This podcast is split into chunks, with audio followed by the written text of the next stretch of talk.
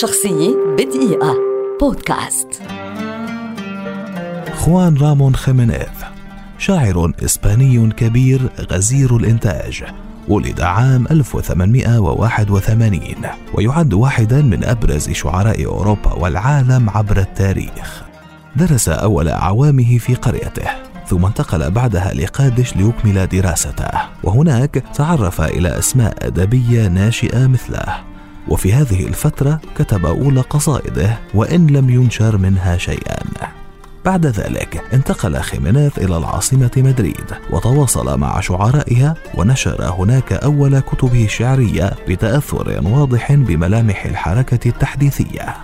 وفي الفترة ذاتها أصيب بعوارض مرضية نفسية أجبرته على العودة لقريته، ثم في العام نفسه توفي والده، مما ضاعف مرضه وحزنه وإحساسه بالوحدة.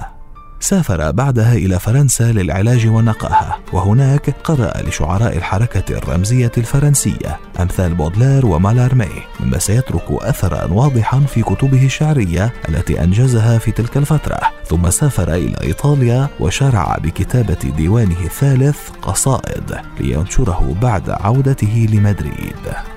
أثناء تلك الفترة بدأ خيمينيث بتلقي العلاج، ونضج فكره بشكل كبير، وعندها كتب مطولته النثرية المعروفة بلاتيرو وأنا.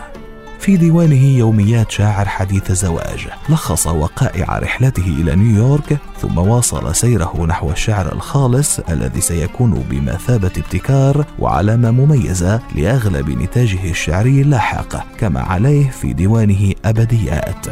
بعد استقرار حالته الصحية نوعا ما عاد للكتابة الشعرية ليصدر حتى سنة 1936 عشرات الكتب، من بينها حجارة وسماء، أشعار، جمال، والمحطة الشاملة.